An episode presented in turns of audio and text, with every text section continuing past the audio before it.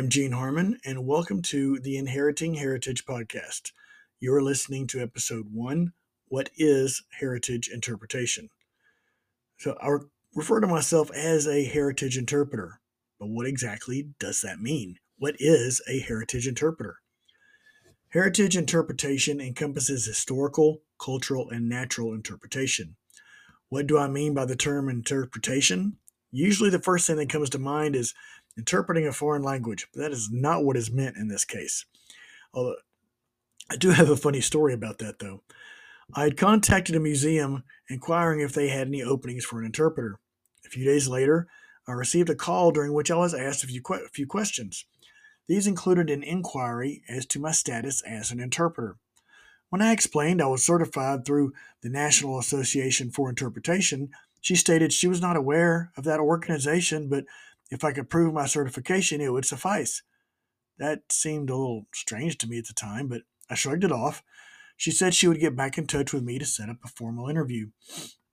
A few days later, she called and asked if I could come by the museum, and we set up an interview time. During the conversation, she said there was a program she wanted me to interpret for at the time of the interview. I was so excited about an interview with the museum, I did not catch her phrasing at the time, but it started eating at me. They wanted me to interpret for a program the day of my interview, but had been given no subject matter whatsoever upon which to build the program. I decided to call her back and ask her exactly what type of interpretation she was envisioning because I wanted to make sure we were on the same page. She said, Well, you said you were ASL certified. Uh, ooh, the light bulb flashed bright. Oh, American Sign Language Certified. I explained in more detail what I meant by being an interpreter, and she thanked me profusely for calling back and talking it out. It would have been painfully embarrassing for all if I had not done so. So, in case you're wondering if there was a connection to ASL certification, no, there isn't. Um, let's take a couple, uh, look at some definitions here. According to the National Association for Interpretation, it is a quote, communication process that forges emotional and intellectual connections between the interests of the audience and the meanings inherent in the resource. End quote. The National Park Service defines interpretation as, quote, a catalyst in creating an opportunity for the audience to form their own intellectual and emotional connections with the meanings and significance inherent in the resource. End quote. Now, Freeman Tilden, the father of the interpretive field, was the first to lay down the foundation for these two definitions. In his own words, interpretation is, quote, an educational activity which aims to reveal meanings and relationships through the use of original objects, by firsthand experience, and by illustrative media rather than simply to communicate factual information. He published his groundbreaking principles of interpretation in 1957 by the title of Interpreting Our Heritage. These principles have been the guiding light for the creation of interpretation in the National Park Service, state park systems, museums, and other historical, cultural, and natural sites. His influence has stretched worldwide. They have been analyzed and improved upon, but remain the constant upon which interpretation is based. Let me break it down further. Have you ever visited a park or site whose staff delivers programs in ranger uniforms, period attire, or street clothes? This is interpretation. Guided walks, campfire talks, amphitheater programs, period demonstrations, random conversation with staff. These are all interpretation. Regardless of whether the interpreter is in modern clothes or clothes from the past. It is interpretation and should have a goal to be more than just entertainment. It should be designed to educate by connecting the subject of the program to something in the life of the guest. This is where the term interpretation comes into play. We have our modern ideas, norms, taboos, beliefs, and let's face it, luggage that we all carry with us wherever we go. Those same things were much different to people of other eras and even cultures. Their priorities were much different too, a product of the times in which they lived.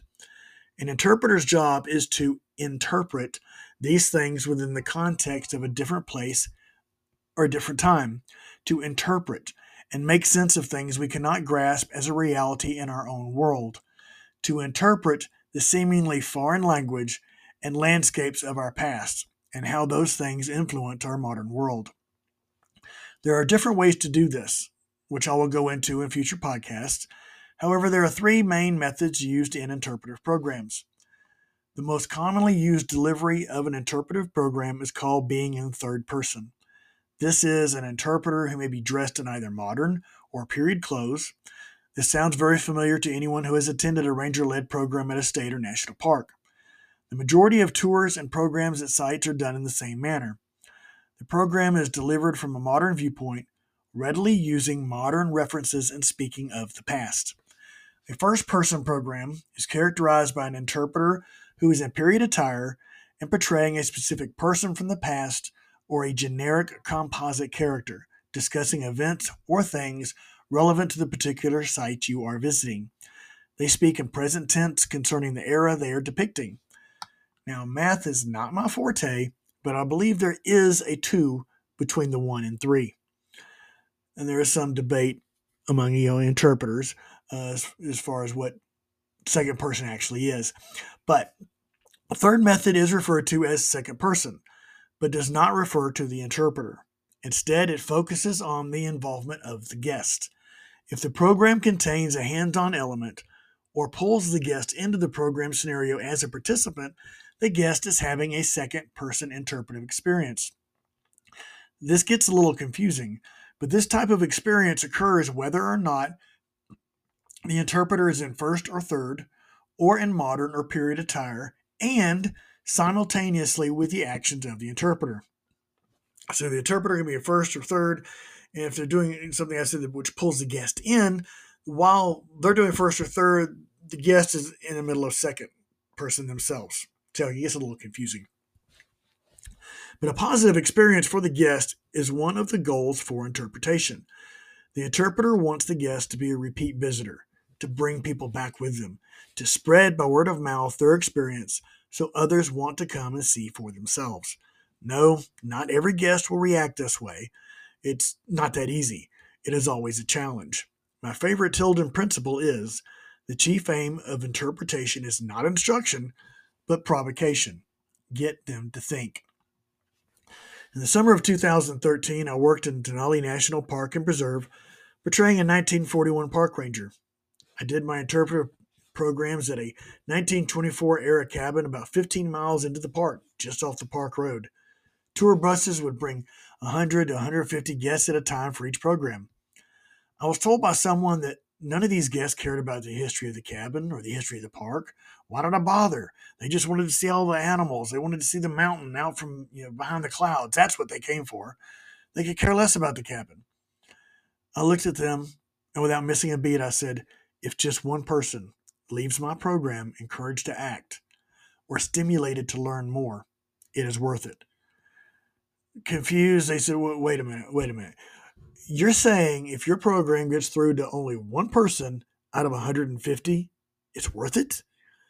Smiling, I nodded my head and said, yes. You see, the effects of interpretation are not a given.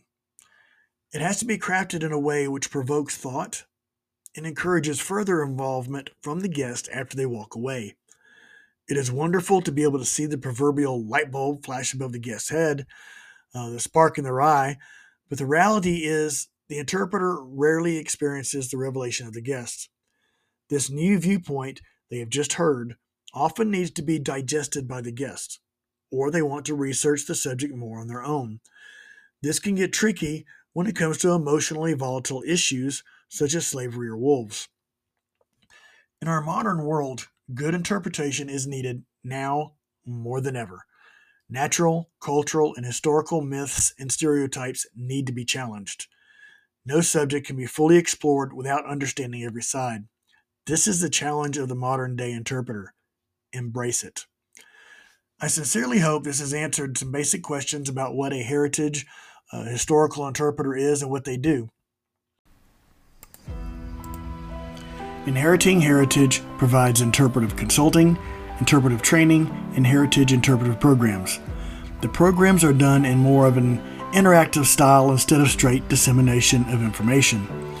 Consulting ranges from fine tuning existing programs to development of new ones. It is not era or subject specific, but geared toward the process of interpretation and how it can best be utilized at your site to engage guests. Interpretive training is based on Freeman Tilden's founding principles of interpretation and styled after the methods of the National Association for Interpretation. I have also been approached by members of the sales and marketing fields who are interested in adapting my training to improve the effectiveness of their respective staff. Qualified as a certified interpretive guide with the National Association for Interpretation, Inheriting Heritage LLC has developed and implemented interpretive programs at state parks, national parks, historic sites, and museums. Before I go, I would like to send a huge shout out and thank you to my wife Amy. She has been a constant source of encouragement, pushing me to chase my dreams and provided invaluable input. This podcast and my interpretive endeavors would not be possible without her support. Thank you for listening, and I hope you will listen next time to the Inheriting Heritage podcast. This podcast was written and produced by me, Gene Harmon, manager of Inheriting Heritage LLC. The music playing in the background is Wild Dew by Audio Result. The opening and closing music is Cantina Rag by Jackson F. Smith. If you have any questions or want to know more, please visit my website at inheritingheritage.com. Whether it is the natural world, our cultural world, or our historic past, it is a heritage which belongs to all of us, a heritage we have inherited together.